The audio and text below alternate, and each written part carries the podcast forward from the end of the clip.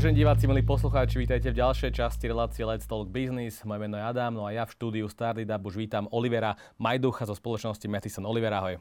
Ahoj, pozdravujem ťa. Ty si CEO tejto spoločnosti a Mathison sa e, dnes venuje najmä e, startupom, IT, technológiám, ale vy ste vlastne advokátska kancelária a keď si tak predstavím, že advokátska kancelária, ktorá sa venuje startupom, IT a tech, tech e, industrii, čo to vlastne v realite znamená, ako si to môžeme predstaviť a čo je vaš, vašou náplňou práce?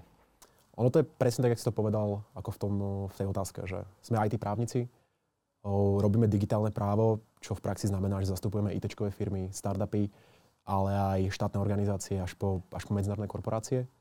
No a to, čo pre nich my v realite robíme, tak to sú tie digitálne služby. To znamená, fokusujeme sa na software, licencovanie toho softvéru, máme veľa e-commerce prípadov, riešime GDPR a privacy otázky. A tým, že robíme veľa so startupmi, tak veľkú časť našej práce tvoria aj venture kapitálové transakcie, čo v praxi znamená, že investičný fond vstupuje do startupu, podáva mu peniaze. Áno, takže vy vlastne nastúpete presne tieto startupy, technologické firmy, ktoré sa te, nejako boria na trhu s rôznymi problémami a vy ich sa snažíte riešiť. Vy máte v portfóliu firmy ako napríklad iReam, Simplicity, Cloudol či Paketa, čo sú už dnes e, veľmi známe mená v tom startupovom ekosystéme. Poďme sa trošku porozprávať o tom, že čo vlastne takéto, keď sa bavíme o tých startupoch, čo tieto startupy musia každodenne riešiť a s čím sa na vás možno obracajú práve tieto firmy, ktoré sme spomenuli a v realite teda, čo pre ne riešite. Už sme to naznačili, ale že teda čo konkrétne špecifické, aby sme si vedeli predstaviť, že aj tie startupy majú nejaké úzokách, problémy alebo niečo, čo musia legálne riešiť, tak eh, čo to presne je a ako to vyzerá?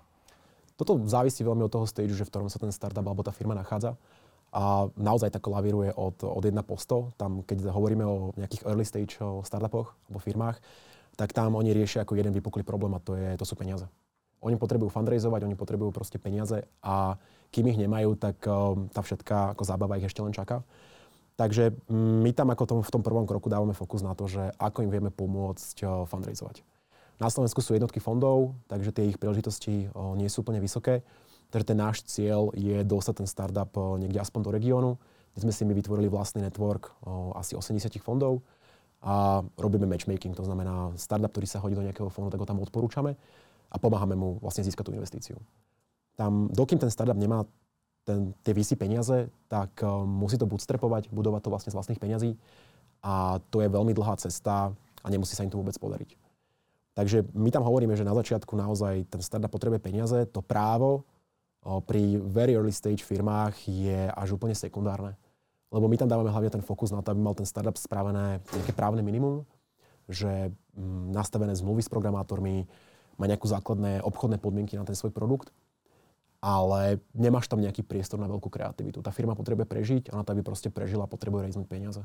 Takže tam tá naša práca ide aj trošku proti sebe, snažíme sa spraviť to minimum, aby bolo spravené a aby sa ten startup dostal proste do fondu. A keď si predstavím taký reálny život toho startupistu, alebo nemusí to byť startupista, ale človek, ktorý vyvíja nejakú firmu, tak teraz má niekoľko veľa vecí, ktoré musí riešiť a to je napríklad, že vymyslieť ten produkt, ten produkt nejako uh, developovať a potom získať na to financovanie a všetky tieto podobné veci a okolo toho vlastne nemá čas a možno ani záujem riešiť tie legálne, tie právne, právne problémy, ktoré ho čakajú a zmluvy a možno, že to aj nevie. Čiže vlastne vy tak spájate tieto všetky uh, komponenty dokopy, že aj na jednej strane aj odporúčate, odporúčate tie startupy rôznym fondom a vlastne cez ten svoj network a plus im aj pomáhate v tom, aby ste riešili tieto právnické veci s nimi. Vieš čo, ono to je presne tak, že, ale hovorím, je to veľmi závislé na tom stage. Takže on, startup, on nepotrebuje právnika, on potrebuje zákazníka v prvom rade. On potrebuje vlastne ten produkt dostať na ten trh, aby ho niekto kúpil. To právo my si uvedomujeme vždy proste nejaká supplementárna služba, ktorá má ako pomôcť prežiť, aby to fungovalo proste OK, ale na nás nestojí ten biznis. A tam, kde akože začína byť tá hra asi viacej zaujímavá, sú scale-upy, kde už má narizované nejaké peniaze ten startup, expanduje na ďalšie trhy a tam sa dostávame už ako aj my ako právnici k nejakým zaujímavejším projektom, kde riešime ja neviem, robotizáciu, kde roboty obsluhujú nejaký proste sklad e-commerce hráča, riešime telekomunikačné riešenia, máme jedného komunikačného chatbota s umelou inteligenciou, že tam už dostávaš akože viac zaujímavé tie právne casey, lebo ten scale-up už potrebuje raz, potrebuje si stabilizovať tú firmu a k tomu už potrebuje ako ultimátne tých právnikov. A keď to len ako ukončím, tak vlastne to posledné štádium je nejaká už ako IT firma, že to nemusí byť už priamo startup, môže to byť normálne smečko alebo korporácia a tam ten fokus dávame na to, čo sú vlastne hlavné asety tej spoločnosti. A IT firma ako má asi tri hlavné asety a to je, že má svoj produkt, má svojich programátorov a má svoje zmluvy so zákazníkmi. A na toto sa my sústredíme, keď, keď pracujeme. Áno, dostaneme sa ešte k tomu, ako tie startupy budujete, lebo vy plánujete aj e, fondy na Slovensku a po, do, do, dostaneme sa k tomu. A mňa ešte zaujíma teda, že keď e, si to predstavíme ešte do tej realite, že ja, napríklad ja som teda startupista, dostanem nejakú investíciu, teda som v krokovaní s nejakým investorom, ten investor mi dá nejaké podmienky, dá mi nejakú zmluvu, že tak Adam, toto e, chceme a chceme toľko to percent a ja sa tým možno veciam, ktoré sú v tej zmluve vôbec nerozumiem, tak presne vy vstúpete do tej hry, že ja prídem za tebou, že Oliver, pozri sa mi na tú zmluvu, prosím ťa, lebo ja neviem, čo ten investor do mňa chce a či to bude vôbec pre mňa výhodné alebo nie. Vyhodnocujete práve aj to, lebo niekedy sa stáva, že tí investori tam napíšu také veci, že ktoré ten startup s tým ani nemusí súhlasiť a nechce takého investora. Uh-huh. Ako presne toto robíme pri tých venture kapitálových investíciách. Že príde za nami buď startup, že ahoj, dostal som už term sheet, nejaké základné podmienky od, od fondu, pozri sa mi na to a zastup ma potom v tom kole. To znamená, my dbáme nejak na to, aby ten deal bol férový, vybalansovaný, proste, aby tam bola primeraná tá hudba a, a peniaze, za ktorú sa hrá. A momentálne vlastne už prechádzame viacej do tej role, že tie startupy za nami prichádzajú v tej naozaj skorej fáze. A nie len, že sa spoliehame na term sheety, ktoré dostaneme povedzme od fondov lokálne, ale snažíme sa ich vlastne dostať do regiónu, kde chceme získať nejak viacej konkurenčné, viacej konkurencieschopné podmienky. Áno. A je naozaj zaujímavé to, že vy sa práve venujete tomuto špecifickému odvetviu, technológie, startupy, IT sektor, pretože ja mám taký pocit, že niekedy tie advokátske kancelárie sa tak venujú všetkému a nie nejak zásadne jednej veci, že dokážete vy sa venovať len tomuto a obsiahnuť celý ten trh, že máme na Slovensku naozaj taký veľký trh, že sa dokážete venovať len ako advokáti mm-hmm. tomuto jednému, ako sú technológie a startupy, alebo teda máte v pláne to trošku rozšíriť? Hej, to je dobrá otázka, lebo my sme si práve ITčko vybrali úplne ako prozaicky a to bola, to bola funky story. Moja spoločnička vo firme je vlastne moja sestra Eva Šin. A my keď sme zakladali firmu pred 5 rokmi, tak to bolo, že ja som sa vrátil z Českej republiky. Po 6 rokoch sestra bola vtedy na materskej a sme si hovorili, že čo vlastne môžeme robiť na tom trhu a presne konkurovať teraz eh, nejakým full servisovým veľkým kanceláriám, ktoré robia eh, M&A, banking, nejaké korporátne právo alebo nehnuteľnosti, tak sme vedeli, že to nedáva úplne zmysel. A my sme chceli skôr mať ako nejaký impact a chceli sme ako robiť niečo, čo má impact. A tam tie technológie nám vlastne splnili obidva tieto body, že ty vieš vlastne aj zo Slovenska úplne v pohode spraviť produkt, ktorý nasadíš globálne, takže vidíš, že tá tvoja práca sa niekde používa a, a má dopad. A rovnako zase my ako biznismeni sme vnímali, že ten slovenský market na tých IT právnych službách nebol zdevelopovaný. Takže sme si to vytvorili ako nejaký náš priestor, že tu sme si našli naše miesto a momentálne si ako pracujeme na tom trhu. Takže nevieme, či nám to bude stačiť vôbec. A ako vyzerá to, že prežijeme. A zatiaľ tie dopity máte proste od tých hej, hej, zatiaľ dopity máme, rastieme. Ale vôbec nemám to akože odpoveď na otázku, že či nám to bude stačiť mm, chceme ostať akože níšový, lebo vnímame, že toto je trend.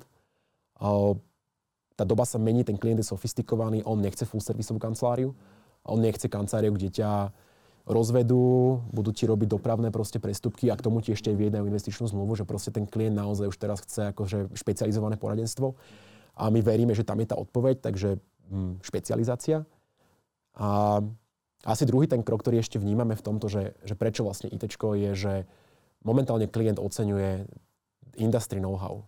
Že keď sa ty rozumieš jeho biznisu, tak si tým veľmi rýchlo akože získavaš tú dôveru, ten trust a, a, a rýchlo ako konvertuješ ten vzťah. To znamená, my na tomto pracujeme tak, že my sme priamo vlastne súčasťou tých vývojárských tímov, pri tých produktoch stojíme, pri tých developeroch, vidíme, ako sa vlastne pracuje a vlastne podľa toho my dokážeme potom aj rámcovať tie naše riešenia ako právnici, čo robíme. Takže tam ten trend, že áno, vybrali sme si nejaký níž, vybrali sme si nejaké úzke pole, tak zase veríme, že ho musíme ako zvládnuť proste od hora dole, aby sme v ňom proste prežili. Áno, chápem. A keď sme sa bavili o tých startupoch na začiatku, tak mňa by zaujímalo, keďže sa tomu právu rozumiete, že či máme vôbec na Slovensku vytvorenú takú legislatívu a dobrú legislatívu pre rozvoj startupov a inovácií na Slovensku. Ak áno, to mi povieš ty, prečo dnes stále na Slovensku nemáme také tie veľké startupy, unik- unicorny, typu, neviem, v Estonsku ich je 9 a stále u nás na Slovensku, tak tápame trošku. Tak máme teda tú legislatívu ako nastavenú a potom plus, že prečo teda nemáme na Slovensku stále takéto veľké startupy? Ono ja si myslím, že ako legislatíva není úplne problém. Lebo my sme členom Európskej únie, implementujeme tu európske, európske nariadenia, smernice. A um, ono by to vždy mohlo byť asi lepšie, aj ten, tá, tie slovenské zákony, ale nepovedal by som, že toto je ten najvýpoklejší problém, že prečo tu ešte nemáme unikorna. Tam uh, ja ten oveľa väčší problém vnímam v tom, že je tu málo peňazí na tom trhu. To znamená, chýbajú tu venture kapitálové peniaze na rozvoj tých startupov, a potom tu máš také tie klasické problémy, čo všetci opakujú, že máš tu odliv talentu, Je tu málo akože špecializovaného poradenstva naozaj na budovanie startupov, ale ako najvypuklejší na vrchu podľa mňa stojí, že je tu málo venture kapitálových peniazí. Prečo to tak je podľa teba? Mm, takto, venture kapitálové peniaze o, vznikajú alebo prichádzajú od podnikateľov, ktorí vybudovali často práve technologické firmy, startupy a predali ich a potom investujú časť týchto peniazí naspäť do ekosystému. A my týchto firiem na Slovensku máme proste bohužiaľ menej, takže tá realita je taká, že oni tu sú, sú tu aj talentované tie firmy, sú šikovné firmy, ale proste tá škála je nižšia, je ich proste málo. Oproti napríklad aj Českej republike alebo Polsku v regióne. A teraz ty ich nevytvoríš z, z ničoho, tie peniaze. Ty ich proste musíš od niekiaľ získať. To znamená, momentálne gro peňazí, ktoré sú vo venture capital na Slovensku, sú z európskych fondov. A ja si ešte myslím aj to, že je to spôsobené trošku aj konzervatívnosťou. Startupy sú vysoké riziko, vysoký zisk. To znamená, ty keď investuješ do startupu, nemal by si investovať len do jedného startupu, ale ty by si mohol investovať do desiatich, možno prípadne viacej, lebo z tej desiny ti dve, tri zomrú, možno 5 nejak bude prežívať ako nejaká proste priemerná organizácia, možno jedna ti vystrelí. A tá jedna by ti mala pokrytú stratu na tých zvyšných deviatich. A to, tento mindset proste podľa trvá, kým si trošku ako investor vybuduje. A práve preto aj my na to ako vlastne reagujeme, že keď tých peňazí je tu menej, tak ale sú v zahraničí. A tie zahraničné fondy naopak zase majú peniaze, povedzme, poďme do Českej republiky, kde tých fondov môže byť do 50, Polsko 140. Takže peniaze majú, ale sa možno majú menší počet startupov. Takže oni sa zase potom veľmi radi pozerajú na tie slovenské startupy a to je to, čo sa vlastne snažíme. Dostať ich vonku a získať im tú zahraničnú investíciu. Ano. Keď sa bavíme o tom, že vlastne je tu málo toho kapitálu, tak uh, čo by, ako by sme vedeli prilákať nielen ten kapitál, ktorý, že niekto vybuduje firmu, exitne ju, potom má peniaze, potom reinvestuje tie peniaze naspäť do nejakých startupov, spin-offov a podobne. Ako môžem získať ten kapitál a čím, čím motivovať vlastne tých investorov, aby prišli na Slovensko? Lebo dnes sa stále bavíme o tom, že naše startupy musia odísť preč, aby získali tých, tých, tých investorov. Uh, ako môžeme prilákať investorov na Slovensko? Čím môžeme byť my zaujímaví pre tých investorov? Takto, neviem to teraz úplne presne, keby som to vedel, tak uh, bolo, by to úplne, bolo by to úplne super. Ja si myslím, že to odpovede kvalita toho startupu. Že keď sa porovnáš proste priemerný slovenský startup s priemerným, neviem teraz českým, alebo akákoľvek ďalšia krajina, ktorá je nám blízko, tak uh, bude trošku v tej kvalite zaostávať. A to je nejaký ako medián. Takže podľa mňa odpovedou na toto je, že zvýši tú kvalitu toho slovenského startupu, a potom, keď ho predstavíš tomu zahraničnému fondu, tak ty sa zároveň musíš kompitovať s lokálnym trhom, takže už musíš byť určite ultimátne lepší, ako je ten lokálny trh. A potom môžeš akože sa snažiť si sem získať ten zahraničný kapitál. Čo sa samozrejme darí, veď sú slovenské startupy preinvestované zahraničnými fondami, čo je super, ale myslím si, že odpovede tá kvalita toho startupu. Áno. A že to je taká otázka, že uh, máme tu málo kapitálu preto, lebo tu máme málo myšlienok a kvalitných nápadov, alebo je to opačne, že máme tu málo, uh, máme tu veľa nápadov a veľa dobrých myšlienok a málo kapitálu. Ja myslím, že to sú spojené nádoby. Na vrchu toho stojí za mňa nedostatok peňazí. A ak by sme tu mali viacej peňazí, ktoré budú dobre dostupné, tak uh, myslím si, že aj ten odliv tých mozgov, ktorý je na Slovensku akože brutálny, najhorší akože v rámci Európskej únie, by bol asi nižší. A asi sú to proste prepojené nádoby. Potrebuješ na jednej strane mať peniaze, ktoré to zafinancujú a potom tie talenty. Áno. A vy v tomto kontexte dokonca chcete na Slovensku rozbehnúť taký nový venture builder, ak to, teda môže, ak to uh-huh. teraz správne chápem. E, čo, čo to presne znamená, vysvetlíme, čo to je, lebo nie ste teda len právnici, ale snažíte sa budovať aj tie startupy, ako sme sa rozprávali. Ako budete budovať tie startupy a ako, akú rolu v tom hrá práve tento venture builder?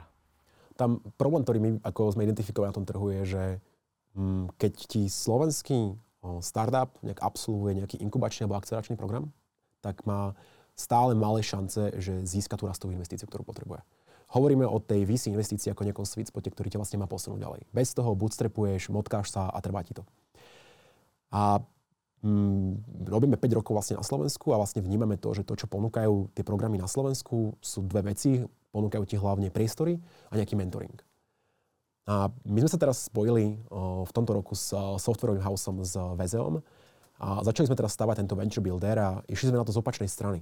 My sme najprv feedbackovali asi 60 už úspešných slovenských startupov, ktoré sú preinvestované, majú nejaký track record, históriu, úspech. A opýtali sme sa ich, že čo je to, to čo, by ti, čo ti chýbalo na začiatku a keby si to dostal, tak ťa to vlastne najviac posunie dopredu. A z tých dát, čo sme dostali z tohto feedbacku, sme vlastne začali stavať ten program. A to sú odpovede typu, že potreboval by som výrazne pomôcť s biznis plánom. Ale akože naozaj do hĺbky. Potreboval by som stratégiu získavania zákazníkov. Um, potrebujem dobrý network anielov a ľudí z môjho biznisu. A akože, ako štvrtý bod, čo najviac komunikovali, je, že potrebujem fondy. Potrebujem proste kontakty na fondy. A my sme povedali, že OK, toto sú veci, ktoré sa dajú vlastne poskladať v rámci toho venture buildera. Takže ten fokus teraz je na to, že dávame tým startupom tieto hlavné oblasti. Takže dáme ten fokus na, dáme ten fokus na produkt, dáme nejaké technologické kapacity, dáme im mentoring a consulting na ten business plán, na legal agendu, no a potom ich predstavíme anielom a fondom a snažíme sa s nimi fundraizovať. Takže ak to správne chápem, tak je stále na trhu aj nedostatok práve tých mentorov, ktorí by naučili tie startupy, ako urobiť ten business plán dobre a podobne také tie strategické veci riešiť. Práve. Určite áno, potrebovali by sme ich podľa trikrát viac trikrát viac. To, to teda asi by každý startupista ocenil. V čom bude tento program iný? Je to práve v tomto, že sa budete zameriavať, že pôjdete úplne do hĺbky s tými startupmi a plus, ako budete získavať tieto startupy. Že keď ich je na jednej strane, že málo, lebo tu je málo kapitálu, tak sú vôbec ešte na, na trhu tie startupy, ktoré teda budete vy získavať a potom ich nejako budovať ďalej, že ako to bude, aký bude ten celý, ako bude ten celý proces vyzerať? Ono je to ako postavené ako úplná opozícia toho, čo vlastne na trhu momentálne funguje. To znamená, tam tie, takmer každá jedna črta je nejaké, nejaká unikátnosť, nejaké USP.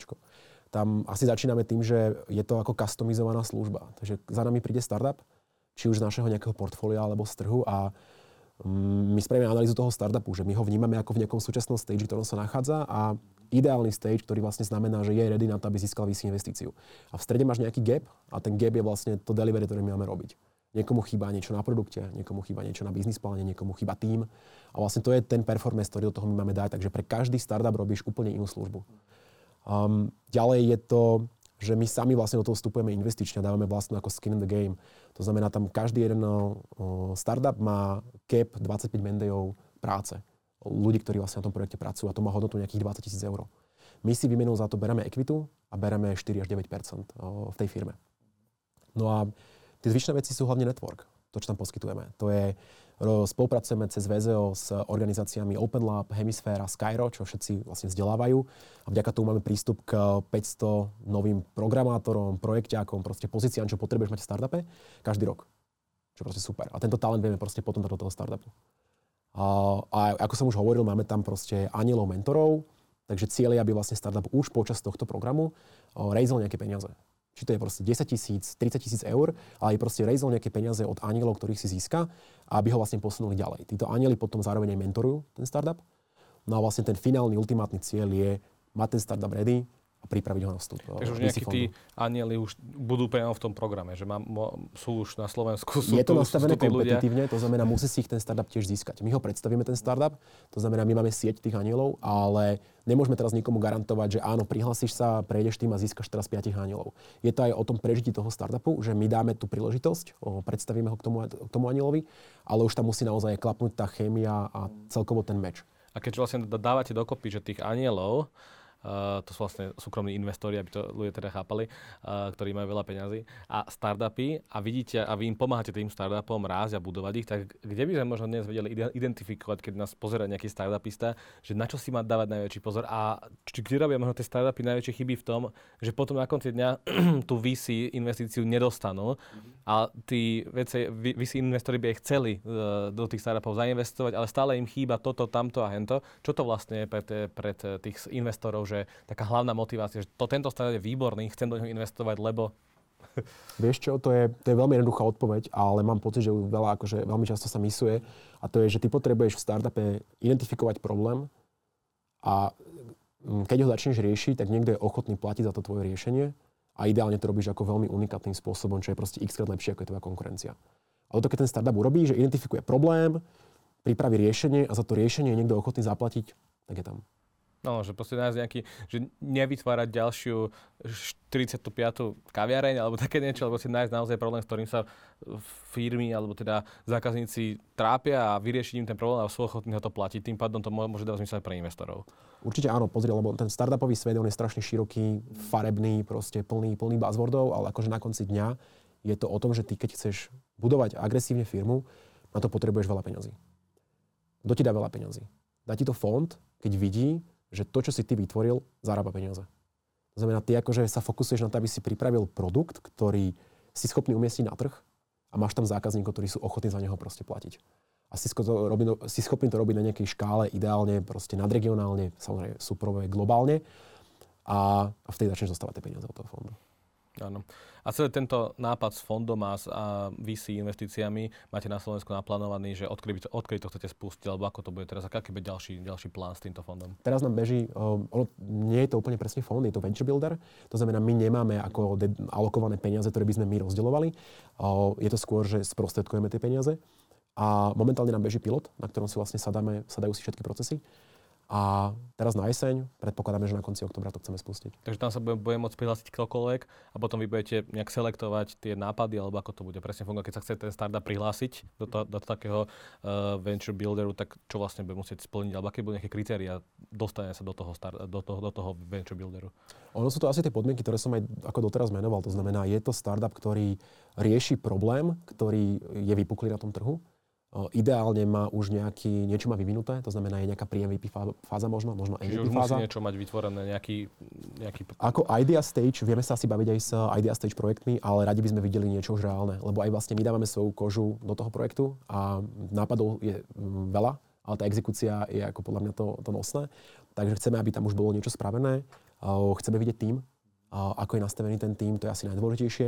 Presne to som chcel povedať, že veľa, keď som tu mal aj niektorých e, z fondov a investorov, tak mi povedali, že ani tak možno není e, najväčší problém ten nápad, že, že ten nápad nie je taký veľký problém, ale hlavne ten tým, ktorý máte. Lebo ten nápad sa dá stále meniť, ohýbať a pod vplyvom mentorov vieme ho ten biznis plán nastaviť úplne inak, ale že práve ten tým je často najrozhodujúcejším faktorom toho, či ten daný tým a firma dostane investíciu alebo nie. Mm-hmm. Povedal si to úplne presne. Akože náš hlavný fokus vlastne na začiatku je na ten tým. Máme tam proste nejaké ako kritéria, máme tam Excel proste vyhodnocovací, že o, toho, o tom týme je to celom. Lebo ten produkt, presne ako si povedal, ten sa otočí, tvykne, upraví, zmení, proste zahodí a urobí sa nový. Ale ty potrebuješ práve pracovať s tým a potrebuješ mať tým, ktorý je vlastne schopný brať kritiku, brať feedback, o, deliverovať proste a tak ďalej, a tak ďalej. To znamená, ten tým je úplne že gro. Vedel by si povedať nejaký recept, že aký, aký je, ako je najlepší, ako si najlepšie zložiť ten tým, že čo sú tie najlepšie a najsilnejšie týmy, aké sú, akú majú kultúru v sebe. To je, myslím si, že vieš čo, to je, to je jednoduché, vôbec to nie je moja myšlienka, to je len akože čo, čo vlastne rezonuje. Ten úplne základný rule of thumb je, že potrebuješ vlastne toho remeselníka, čo v prípade IT, že potrebuješ vlastne ITčkára.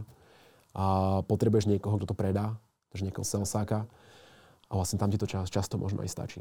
A k tomu ako jasne potrebuješ niekoho na komunikáciu, možno marketing, možno, možno CEO, ale to už sú také tie role, že to vlastne dokážeš vlastne robiť aj v týchto dvoch tímoch. Takže máme klienta, ktorý je bootstrapovaný 5 miliónov eur plus a je to vlastne na konci dňa, aj oni o sebe hovoria, že to je two-man show. Sice má ako 50 členný tým, ale vlastne na konci dňa tam má CTO a je tam head of sales, ktorý je zároveň CEO a stojí to na týchto dvoch. Takže ideálny tým je, že dvaja alebo traja a, môže, a môžete ísť do sveta. To som, akože to som nepovedal. Keď máš napríklad len ITčkárov, tak ti to nemusí úplne stačiť. Keď máš len salesakov, tak vlastne nemajú čo predávať. A ty potrebuješ ako takto to jednoducho nadizajnovať. To znamená, tam není žiadna ako raketová veda za tým. Tam skôr je dôležité, na čo my dávame vlastne fokus pri tom, pri tom Warperi, je že aby tam tie role boli, aby boli dedikované, aby každý vedel vlastne, že čo robí, za čo zodpovedá a že toto je môj komitment, ktorý mám dávať tej firme. Áno. Posúme sa trošku ďalej, ty si už spomenul IT firmy, lebo vy sa nevenujete len startupom, ale aj IT firmám. Uh, ako to funguje v tomto sektore? Ako si môžeme teda predstaviť, že uh, poskytujete služby aj pre IT spoločnosti? To už teda nie sú tie startupy, to už sú samotné IT firmy, ktoré už fungujú. Čo tam s nimi riešite? Uh, aké sú najčastejšie ich požiadavky a podobne? Uh-huh. Je to také upratovanie, by som povedal. Lebo my vlastne často máme situácie, taká typická kejska je, že máme firmu, ktorá operuje na Slovensku, že 15 rokov, 10 miliónov eur plus obrad.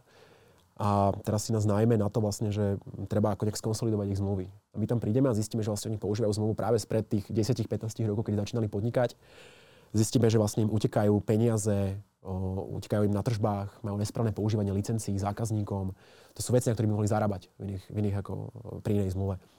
V horšom prípade, neviem, nemajú úplne dotiahnuté spracovanie osobných údajov a hrozia im pokuty za GDPR.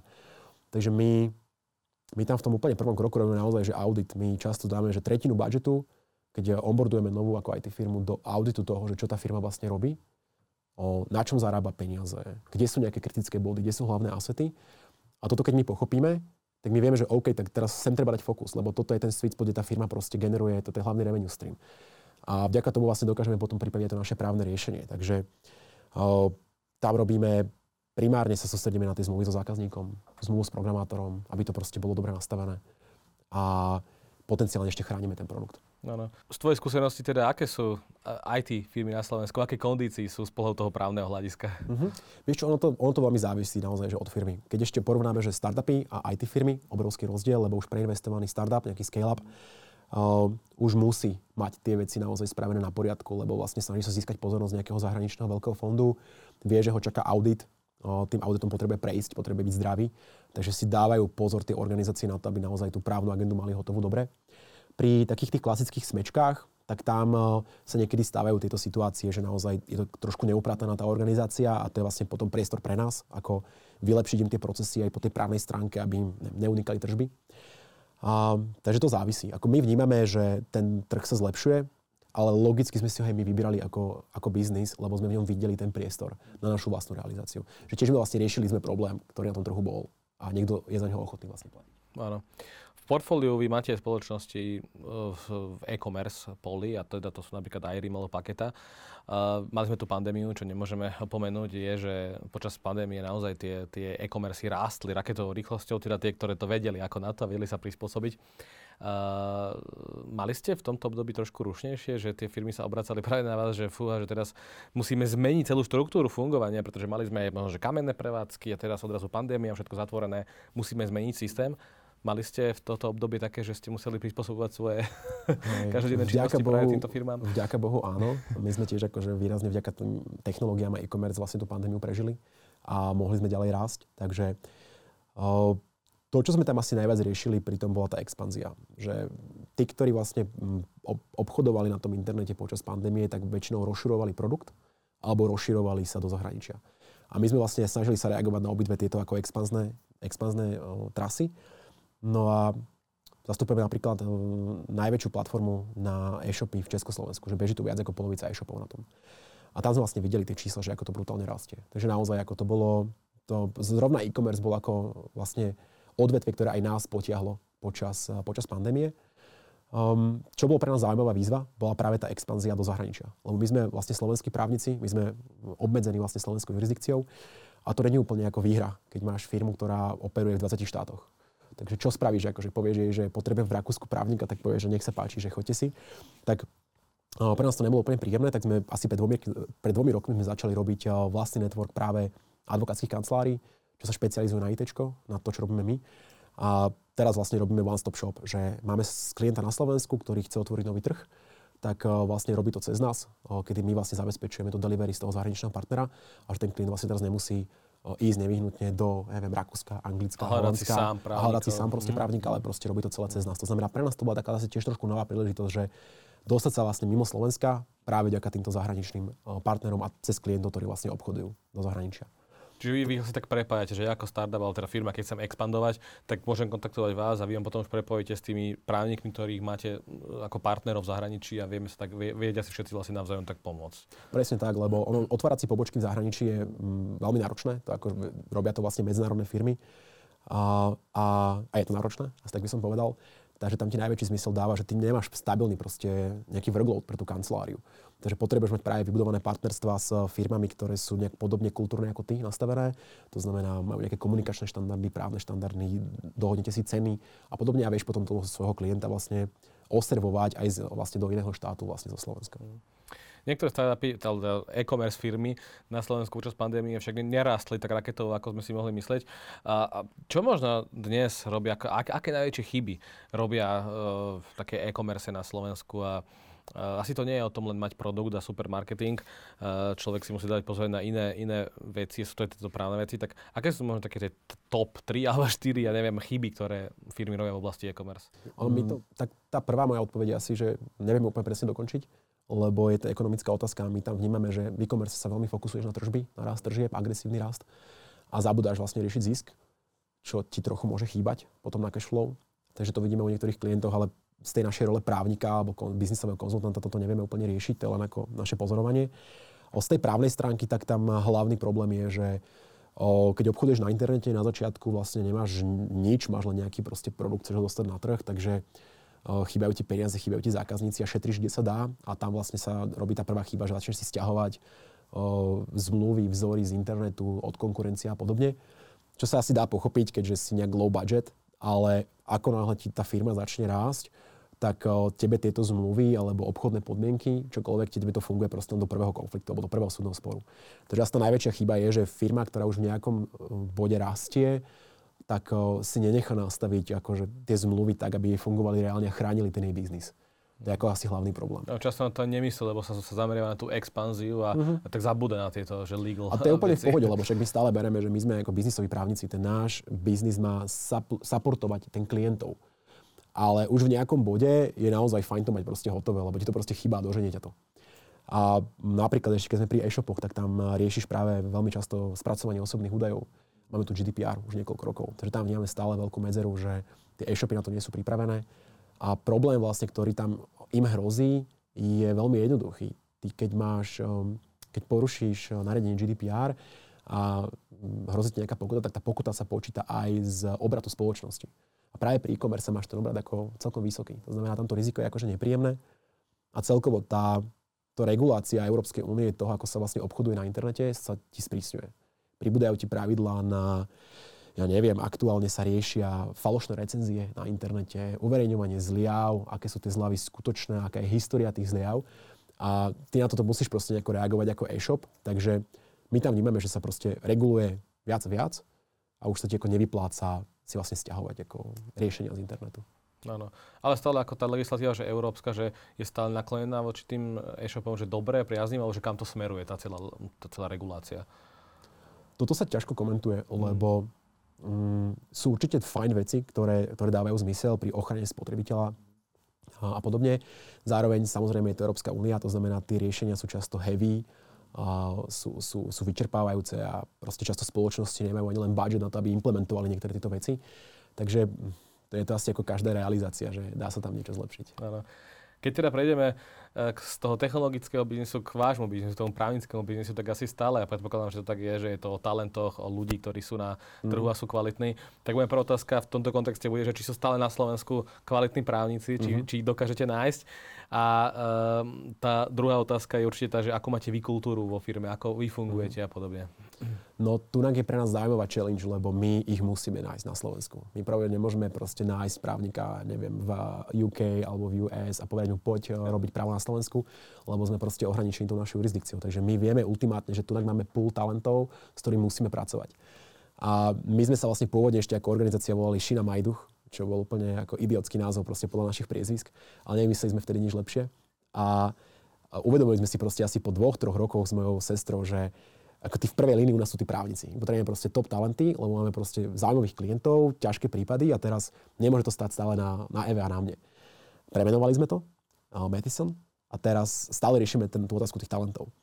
No a tam vlastne my len robíme to, že kopírujeme trendy, ktoré vnímame na, pri našich klientoch, pri tečkových firmách. To znamená, to je niečo, že je už úplný štandard v IT svete, akurát je to možno menej bežné v nejakom advokátskom svete. Takže tam tá kultúra u nás je úplne veľmi otvorená. Máme otvorenú organizáciu, všetci vidia všetko. Máme úplnú slobodu v práci. Že vlastne nemáme office time, nemáme pracovný čas. Sme proste asignovaní na projektoch, ktoré si správuješ, máme ownership, takže každý člen týmu proste od paralegla, koncipienta až po leadov si zodpovedá za nejakú svoju časť toho delivery, má k dispozícii ten tým na feedback, čokoľvek potrebuje, ale každý ako owner tej svojej práce a proste si ju, proste si ju robí. No a zase my na to reagujeme tak, že chceme tých ľudí komitovať do tej firmy. Takže tak ako máš v IT firmách ESOP plány, čo sú zamestnanecké akcie, tak my na to používame, že vlastne u nás má každý člen týmu podiel na tržbách firmy. Takže každý vlastne vie mesačne, že čo zarobí vlastne nad rámec nejakého svojho platu, lebo je to vlastne cut z toho, čo zarobila vlastne firma. Takže toto sú veci, ktoré už sú úplne bežné v startupovom svete a niekto môže zývať, ale proste pre nás, pre právnikov, aj keď vlastne hajrujeme ľudí, tak eh, je to, je to dosť neštandardné. Alebo teda prinášate takú inováciu aj práve do, tých, e, do toho právnického biznisu, právnického sektora. To bolo vždy, vždy tak, také konzervatívne, by som povedal. A stále hľadáte právnikov a ľudí? E, stále. Stále, áno. Stále. stále. Určite môžem využiť túto príležitosť. Pozdraviť všetkých. Nie, žartujem. My akože hľadáme stále, ale máme, akože máme proces znovu, opäť odkúkaný niekde z Google, že ako sa sorsujú ľudia a, a sorsujeme vlastne ľudí, sami headhuntujeme a vychádzame vlastne práve z odporúčaní našeho core týmu a ideme vyslovene po charaktere. Že hľadáme vlastne ľudí, ktorí majú charakterový meč, že kultúrne si sadneme, bude to klapať. A sme aj vlastne úplne OK s tým, že ten človek vlastne nevie robiť to právo, ktoré robíme my. Hmm. Lebo... To sa chcem teraz spýtať, že ten váš níž je taký, že možno na tých právnických školách sa vyučuje e, všetko veľmi ostatné. Zo, všetko ostatné. Ja keď som skladal advokátske skúšky, nikto sa ma nepýtal na technologické právo, nechápeme. Presne, že vlastne vy vychovávate tých právnikov k, tomu, k tomuto danému odboru. V takej škále ešte nie sme, ale akože e, možno sa tam niekedy dostaneme, ale skôr je to o tom, že mm, potrebujeme vlastne, tie talenty potrebujeme vlastne ľudí, ktorí sú podobne naladení ako sme my. A sme vlastne úplne v pohode s tým, že to ešte nevedia robiť, lebo cca 6 až 12 mesiacov sú schopní sa ako onboardnúť a, a dostať sa vlastne do, dostať do krvi. Ale to, čo robíme my. Takže je to, je to pre nás challenge hľadať tie talenty. To určite. Oliver, ti veľmi pekne ďakujem za rozhovor, bolo to veľmi zaujímavé a prajem Metisonu veľa šťastia a dobrých klientov. No milí diváci, ďakujeme, že ste si pozreli túto časť Let's Talk Business. Uvidíme sa v ďalších častiach. Ahojte, čaute. Ďakujem pekne za pozvanie.